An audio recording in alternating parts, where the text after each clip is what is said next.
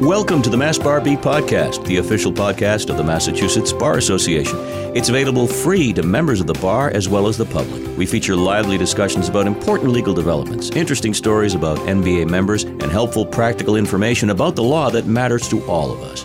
Hello, Jordan Rich with you. Tis the season for stress reduction. Certainly the case for the general population, but here on the Mass Bar Beat podcast today, we're looking at the impact of stress on attorneys and the importance to tending to mental health issues before things get out of hand. Two wonderful guests today here to help define the issue, but they're also here to provide hope and help.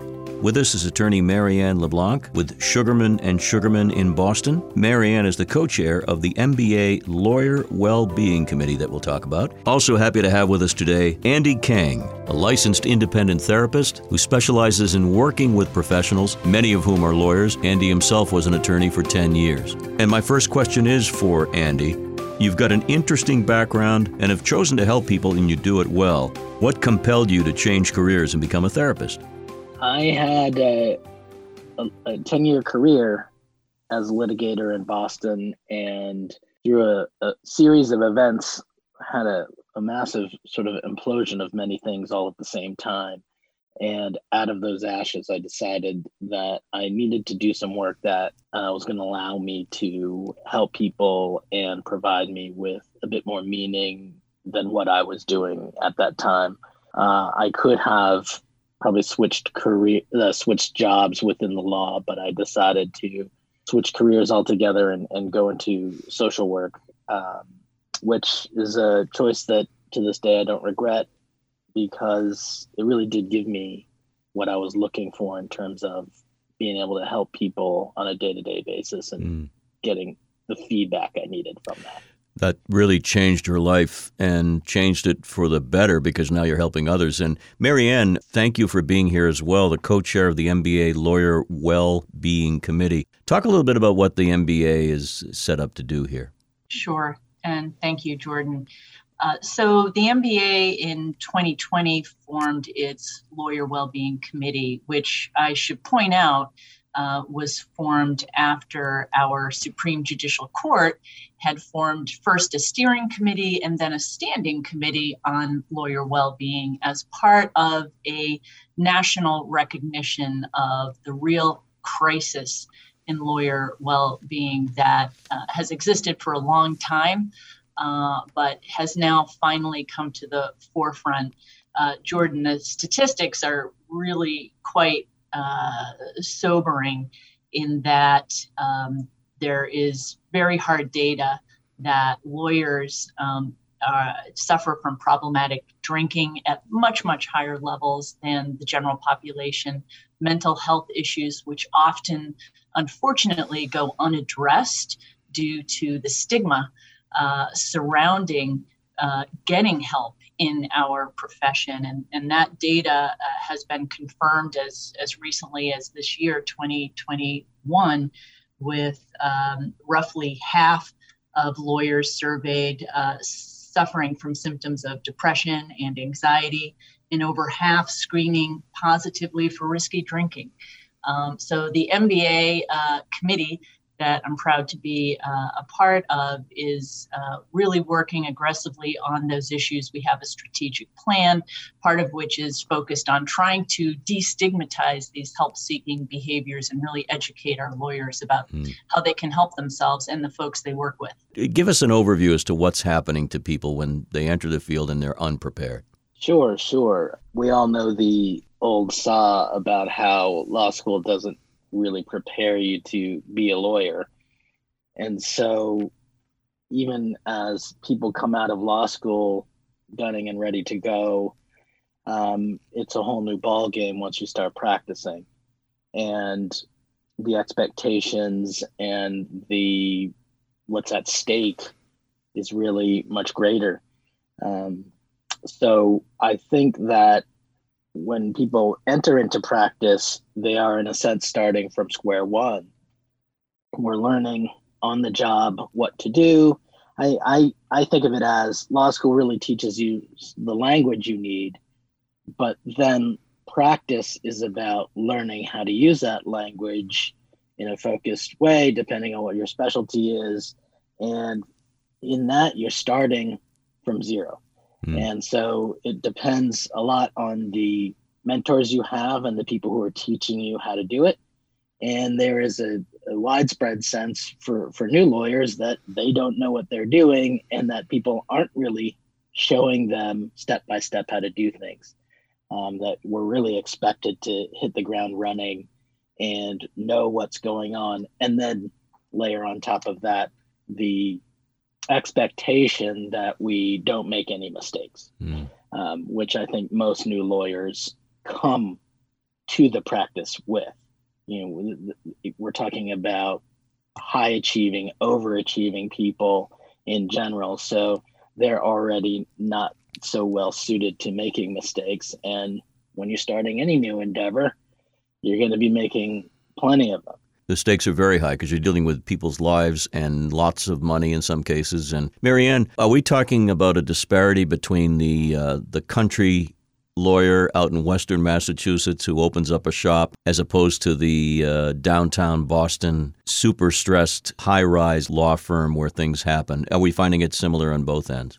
Yeah, this is not a, problem that's that's relegated to one group of lawyers, Jordan. Uh, this is widespread. So it's your solo attorneys, your small firm lawyers, your public interest lawyers, your big firm lawyers. Um, in, in, fact, our solo uh, practitioners um, suffer uh, from immense pressures when you imagine that they are.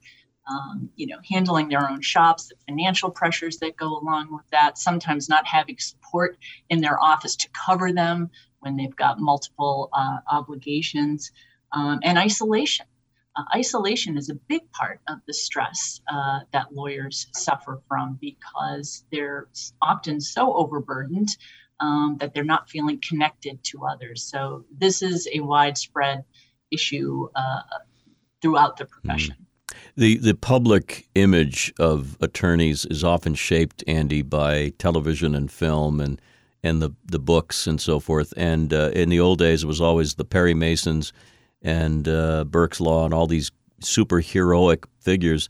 Nowadays, I think the more accurate uh, rendition of a lawyer might be Better Call Saul, you know, because there's a guy who's got all kinds of issues, and a lot of it is related directly to the job. So, um, what about the young lawyers or the young lawyers to be in law school? You mentioned they don't train you to be ready for this. Is it about time we did? And is there any move to move forward with legal training and also life training in law school?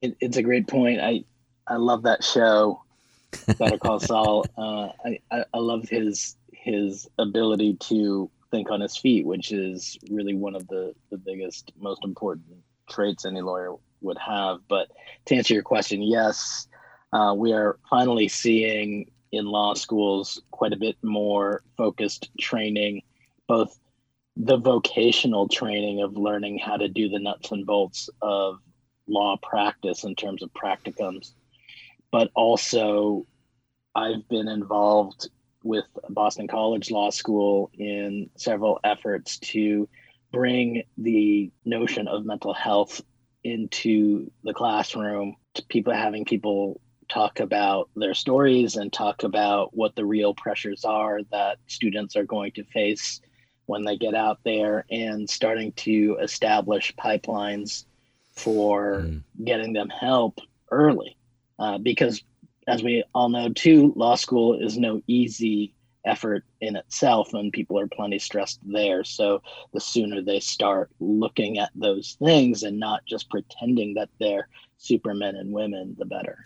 And Andy, for the myriad of listeners who are members of the MBA, uh, lawyers from all over the country and beyond, and the general population, let's talk about the spiral effect that mental health issues take.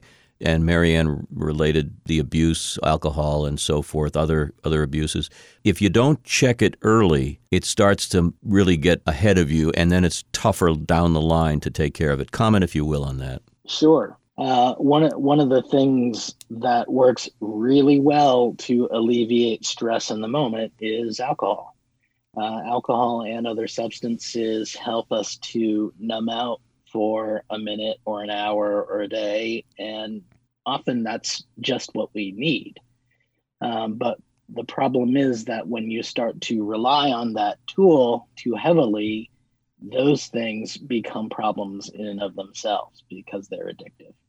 And that's right. how pe- that's how people end up in trouble, you know, five, ten years down the road. Depression, which I've had some experience with, it's not pleasant, but it it can disguise itself. Somebody might appear to be uh, very angry, very hot headed, very forward thinking, sometimes manic. These are all things that the individual should be aware of, but I would imagine other people around them, family, friends, and colleagues, should be aware of. Absolutely. Uh, one of the things that lawyers are exceedingly good at is covering that up is is making sure that they're putting forward the best face possible so it's really incumbent upon people who know the individual to point out if there are things that are standing out because strangers aren't necessarily going to know. They might just think, as you said, that, oh, this is a, an angry person. But people who are close to them are much more likely to be able to identify that as that there's something else going on underneath. Right. And we're fighting stigma. Stigma has to be fought on this issue. So important. Marianne, uh, the holidays, as we record this, we're just a few weeks out of Thanksgiving and Christmas is right around the corner. And this particular holiday season will be different than last because we'll be able to go out more and connect with friends and family. But the additional stressors, particularly on lawyers, let's talk about that from your point of view. I think what is difficult is that uh, just because the holidays are upon us doesn't mean that our work lets up. Um, if anything, it gets uh, more intense at the end of the year. Um, many of us have end of the year obligations with respect to our practices.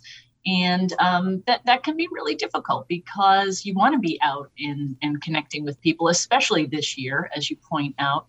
Um, so it can get really hard to balance that and it can really um, compound the isolation uh, when you think gee i'm the only one who's not out and and having fun and and woe is me um, and uh, but that but that's a real sort of self-pity because uh, y- you really may be the only one not out there so it can be a really difficult time of year to carve out that time um, and what, it's so important that we do so and the end of the year is very important in, in legal terms because of the end of the year, the calendar. Busy time for attorneys, for accountants, for a lot of people dealing with paperwork. Andy, I would imagine too that, like all of us, we're stressed about our family and getting them the presents they need and want and making sure we're, you know, arranging the get togethers and doing all that family stuff. When a lawyer's working into the night, 10, 11, 12, midnight on briefs, that's that's a lot of pressure, isn't it?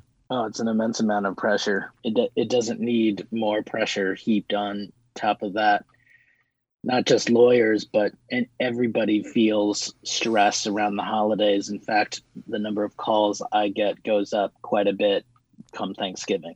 Hmm. Right around Thanksgiving through the to the beginning of the year, I get way more calls, and I get much, many more inquiries about dealing with stress. And so, for lawyers who are already busy and already having additional responsibilities come the end of the year, um, the holidays can can really put it over the top.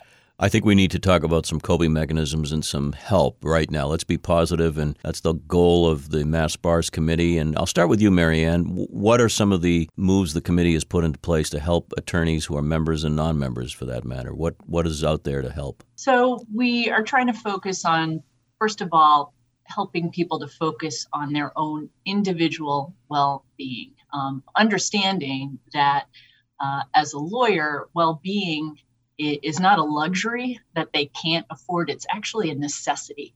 It's necessary to be a competent lawyer that you be well. Now, that doesn't mean we're going to be our best selves every moment of the day, but the, the definition we use uh, for well being is a process in which we're striving to thrive emotionally, occupationally, uh, physically, socially, trying to work on, on those things, self care. Um, we have uh, at the MBA put forth a toolkit uh, for um, bar associations focused on well-being. It is posted on our website and also the SJC Wellbeing Committee's website.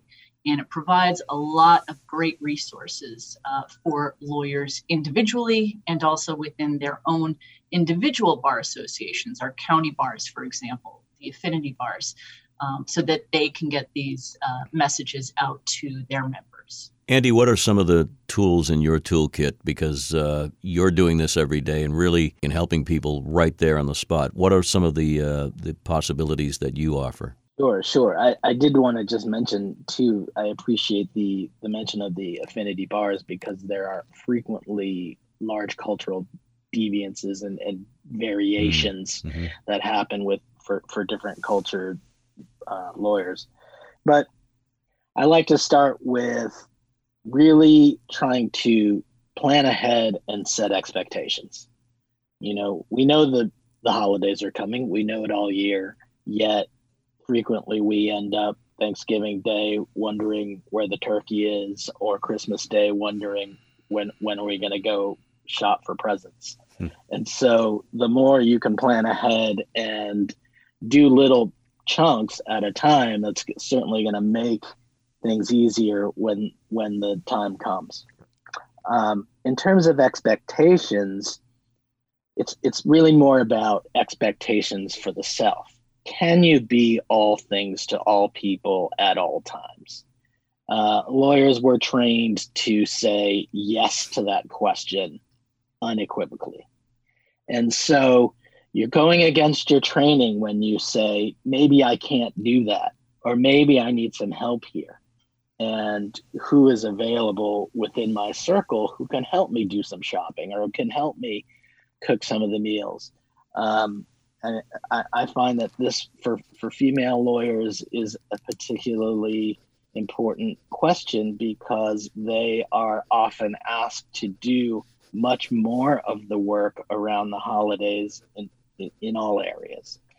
So to be able to ask your family and ask the people around you to to help out really works well.